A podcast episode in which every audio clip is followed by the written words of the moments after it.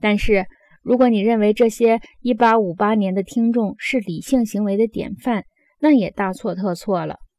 林肯和道格拉斯的所有辩论都是在狂欢节般的气氛中进行的，乐队高声演奏。虽然辩论时是停下的，小贩们叫卖他的商品，孩子们奔跑嬉闹，大人们喝酒说笑。这些演讲的场合也是重要的社交场合，但这些丝毫没有降低演讲者的身份。正如我前面提到的，在这些听众的社会生活中，文化生活和公众事务已经有机地融合在了一起。正如温斯罗普·郝德森指出的。即使是尊道宗信徒举办的野营集会，也会把野餐和听演讲结合起来。确实，大多数野营营地最初都是为了宗教目的而设立的。纽约的肖托夸夏季教育集会，新泽西州的海洋树林，密歇根州的海湾之景，以及北卡罗来纳州的朱纳鲁斯卡，但后来都被改为会议中心，用于教育。和开发民智。换句话说，作为复杂论证的一种手段，语言在几乎所有的公众领域都是一种非常重要而常见的话语方式。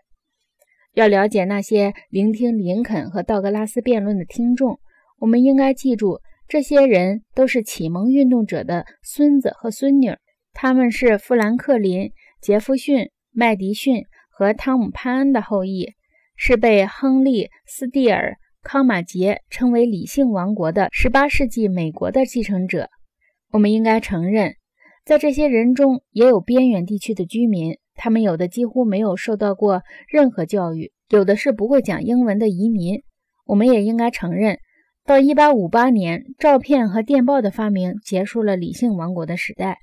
但这样的结果却是一直到20世纪才明显表现出来的。在林肯和道格拉斯辩论的时候。美国正处于其辉煌的文学创作的中期。1858年，艾德温·马卡姆六岁，马克·吐温二十三岁，艾米丽·狄金森二十八岁，惠特曼和詹姆斯·拉萨尔·洛威尔三十九岁，梭罗四十一岁，梅尔维尔三十九岁，惠蒂尔和朗费罗五十一岁，郝桑和爱默生分别是五十四岁和五十五岁。艾伦坡则已经辞世九年了。我选择林肯和道格拉斯的辩论作为本章的开头，不仅因为他们是19世纪中叶政治话语的杰出典范，同时也因为他们充分论证了印刷术控制话语性质的力量。那时的演讲者和听众都习惯于充满书卷气的演讲，在那种喧闹的社交场所，除了语言，演讲者无所奉献。听众无所期盼，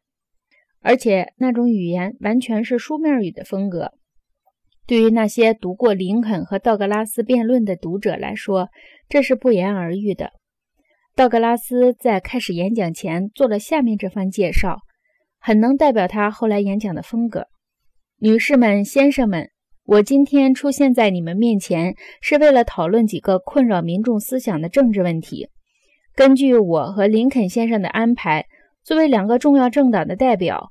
我们今天在这里就两党存在的分歧的问题进行一次联合讨论。今天到场的听众如此之多，证明这些问题确实是和民众息息相关的。